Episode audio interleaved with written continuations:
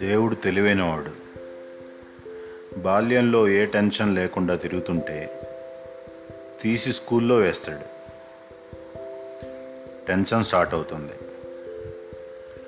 School అయిపోయి కాలేజీలో enjoy చేద్దాం అనుకుంటే బాధ్యత గుర్తు చేస్తాడు. సరే జాబ్ చేస్తూ ఎంజాయ్ చేద్దాం అనుకుంటే డబ్బు మీద ఆశను పుట్టిస్తాడు. డబ్బు మోజులో పడి కొట్టుకుపోతుంటే లాగిపెట్టి ఒకటి పీకి ఆరోగ్యం జాగ్రత్త అని గుర్తు చేస్తాడు. శక్తి లేనప్పుడు మనల్ని చూసుకోవడానికి ఎవరుంటారో అనుకున్నప్పుడు భార్యను పంపిస్తాడు. సరే భార్యా పిల్లలతో ఎంజాయ్ చేద్దాం అనుకుంటే పిల్లల భవిష్యత్తు అంటాడు. పిల్లల భవిష్యత్తు కోసం డబ్బు వెంట పరిగెడితే ప్రేమని కోల్పోతున్నామని గుర్తు చేస్తాడు. కానీ ఒకటి కావాలంటే ఒకటి వదులుకోవాలి అని ఈ మనిషి ఈసారి దేవుడి మాట వినడు. కట్టల కొద్ది పైసలు కూడా పెడతాడు.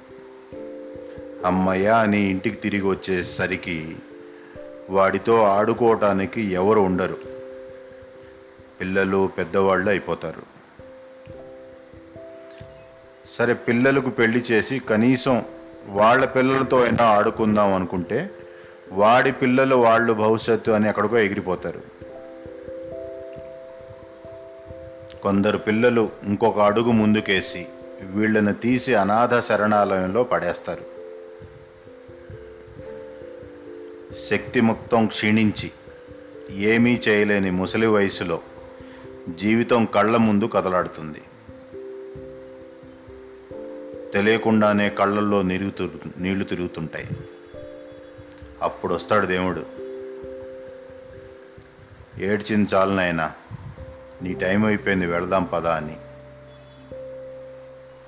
ఇదే సగటు మనిషి బతుకుతున్న జీవితం.